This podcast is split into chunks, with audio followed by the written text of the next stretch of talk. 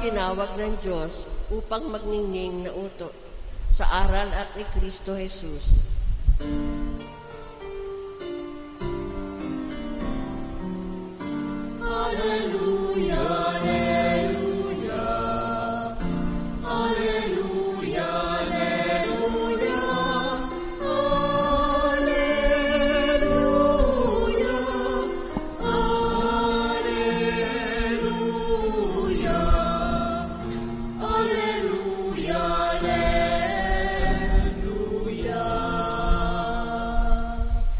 Sumainyo ang Panginoon, At sumaiyo rin ang pagpapahayag ng mabuting balita ng Panginoon ayon kay San Mateo.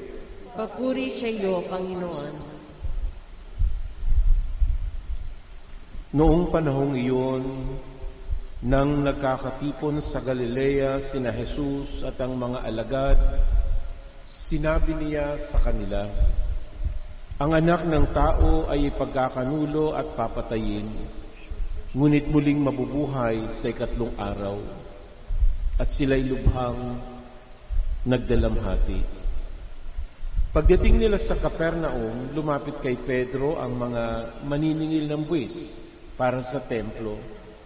Tinanong siya, Nagbabayad ba ng buwis para sa templo ang inyong guro?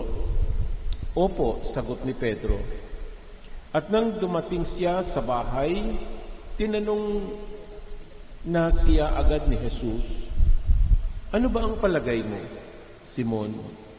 Kanino sumisingil ng bayad sa lisensya o buwis ang mga hari sa lupa? Sa mga mamamayan ba o sa mga dayuhan? Sa mga dayuhan po, tugon niya. Sinabi ni Jesus, kung gayon, hindi pinagbabayad ang mga mamamayan. Gayunman, para wala silang masabi sa atin, pumaroon ka sa lawa at ihagis mo ang kawil. Kunin mo ang unang isdang mahuhuli. Ibuka mo ang bibig nito at may makikita kang isang salaping pilak. Kunin mo ito at ibayad sa buwis nating dalawa. Ang mabuting balita ng Panginoon. Pinupuri ka namin, Panginoong Heso Kristo. Magandang gabi po sa inyong lahat. Magandang gabi po, Father. Ngayon po ay inaalala natin ang kapistahan ni San Maximiliano Kolbe, isang martir noong 1900s. So, si ang kwento nito ni San Maximiliano Kolbe ay ah, siya ay nakulong sa isang concentration camp sa Auschwitz sa Poland. No, maraming nakakulong doon na mga ah, tao at ah, isang araw may nakatakas na bilanggo. At ah, dahil sa may nakatakas na bilanggo, yung mga gwardiya ay nagalit. So namili siya, mga gwardiya kung sino ang kanilang ipapalit doon at papatayin. So nakita ni Max- Maximiliano Kolbe na, na ah, yung isang kaikilala niya na lalaki na may asawa at may mga anak ay siyang napili na papatayin na parang bayad doon sa nakatakas na bilanggo doon sa concentration camp. So sabi ni Maximiliano Kolbe, sa halip na siya ang patayin ninyo, ako na lang. Hmm. So yun, pinakawalan ng gwardiya yung napili nila at uh, pinatay nila si Maximiliano Kolbe. So yan ang kanyang kwento ng kanyang pag, uh, uh, pagiging martir. Mga kapatid, napakagandang balikan ang unang pagbasa. No?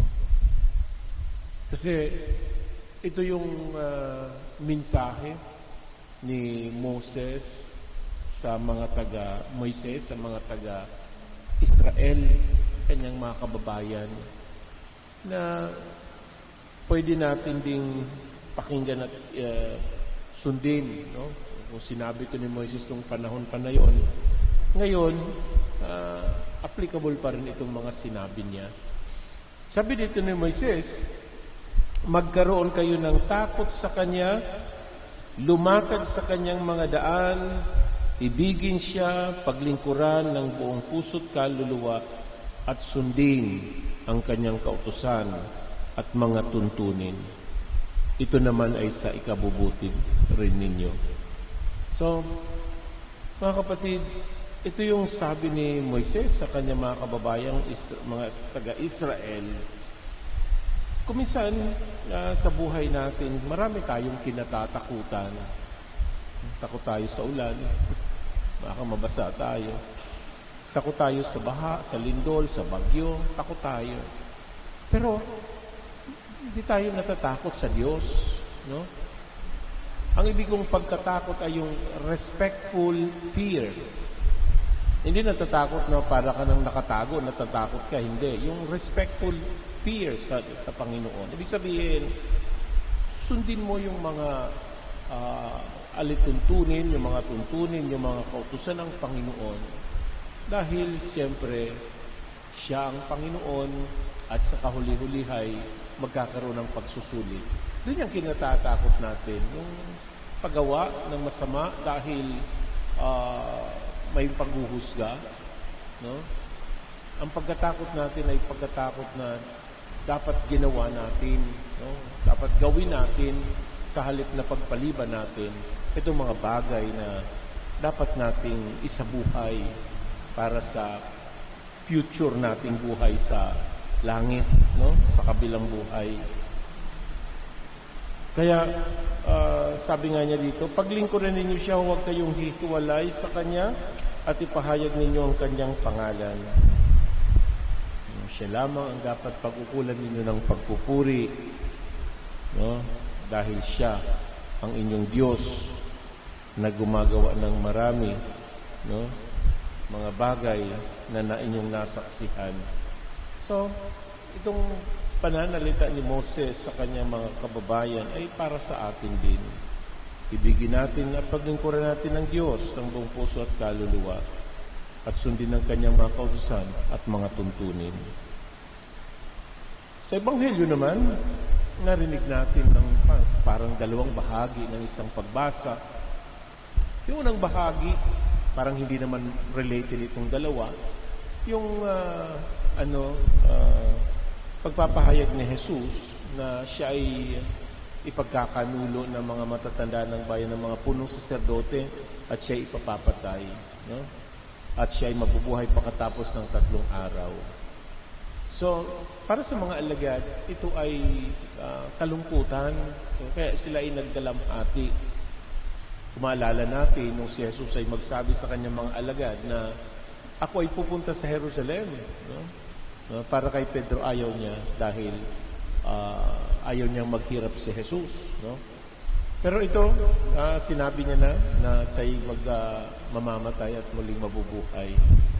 So dalawang uh, karam, ram, uh, karanasan. Ngayon, na siya ay mamamatay, iaalay niya ang kanyang buhay, nagdalamhati yung mga alagad. Pero sa mga susunod, pakatapos siyang mabuhay na magmuli, mapapalitan ito ng kasiyahan, kagalakan, dala ng biyaya ng muling pagkabuhay ng Panginoon. At sa ikalawang bahagi naman ay tungkol dito sa pagbabayad ng buwis sa templo. No, nani, may naniningil ng buwis. Tinanong siya, nagbabayad ba ng buwis para sa templo ang inyong guro? Opo, sabi ni Pedro. No? At sinabi niya kay Jesus, At ano ba ang palagay mo, Simon? Kanino mo sumisingil ang ng bayad sa lisensya o buwis ang mga hari? Sa lupa. Sabi niya sa mga mamamayan, no? O sa mga dayuhan. Sabi niya sa mga dayuhan. So, ibig sabihin na sila ay may karapatan o may bahagi din sila ng pagbabayad ng buwis sa templo. No? Si Jesus, como Diyos, ay hindi na dapat singilin pa sa templo, bayad sa templo. Pero sabi niya, sabi nga niya, para uh, hindi magkaroon ng ano, yung parang wala silang masabi. Pumunta ka doon, tita, i, ano mo yung kawil, ihagis mo yung kawil, may mahuli kang isda buksan mo yung bunganga ng isda at doon may may salaping pila. Kunin mo at ibayad mo sa buwis nating dalawa. No? So, si Jesus masunurin kahit ah, gusto niyang siluin ng mga tao, no? kung siya ay nagbabayad o hindi, siya ay madaling humanap ng paraan para ah, sagutin o bigyan ng counter ah, attack itong mga tao na nagsasabi na pawalang bisa si Jesus bilang Diyos dahil hindi nagbabayad ng buwis. O siya ay nagbabayad ng buwis sa templo. So, hanggang ngayon, tayo rin, no, hindi lang nagbabayad tayo ng, sa, sa, sa civil authority ng buwis para sa mga social services ng ating ah, society, ng ating ah, gobyerno. Pero nagbabayad din tayo ng mga ah, mga donations kumbaga sa sa templo, sa simbahan, no? Kahit walang ah, amount, no? Nagbibigay tayo para sa ah, simbahan o para sa templo para may pagpatuloy ang paglilingkod pag ah, serbisyo ng simbahan. No, sabi nga nila hindi daw donation kundi offering, no? Kasi pag donation daw may tax. Pag offering, wala, no? So, nag-o-offer tayo ng mga ating mga kakayahan. So, anong sinasabi sa atin ng mga storyang ito, mga kapatid? Sinasabi sa atin na no, tayo rin ay pwedeng maging martir. Maybe not because tayo ay mamamatay no, sa pagiging martir, kundi sa mga simpleng bagay na pwede nating gawin sa buhay natin para makasunod tayo kay Kristo. Paglilibot sa sarili, ah, pag uh, paprioritize ng buhay natin, no, kung saan tayo talaga, kung kay Kristo o saan man, o anong mga bagay na dapat nating gawin para maging tunay tayong tagasunod ni Kristo. At siyempre, kailangan nating sundin ang mga tuntunin ng, ng Panginoon, mga kautusan para tayo ay maging masunurin sa kanyang mga batas, no? para tayo ay ah, maging tunay na Kristiyano hanggang sa makigalak tayo sa mga alagad no? dahil si Jesus pagkatapos ng kanyang kamatayan siya ay mabubuhay na magmuli at ah, ang biyaya ng muling pagkabuhay ang mara matatanggap natin gaya ng mga alagad kung tayo ay may pananampalataya at pananalig sa Kanya, pagtitiwala sa Kanya.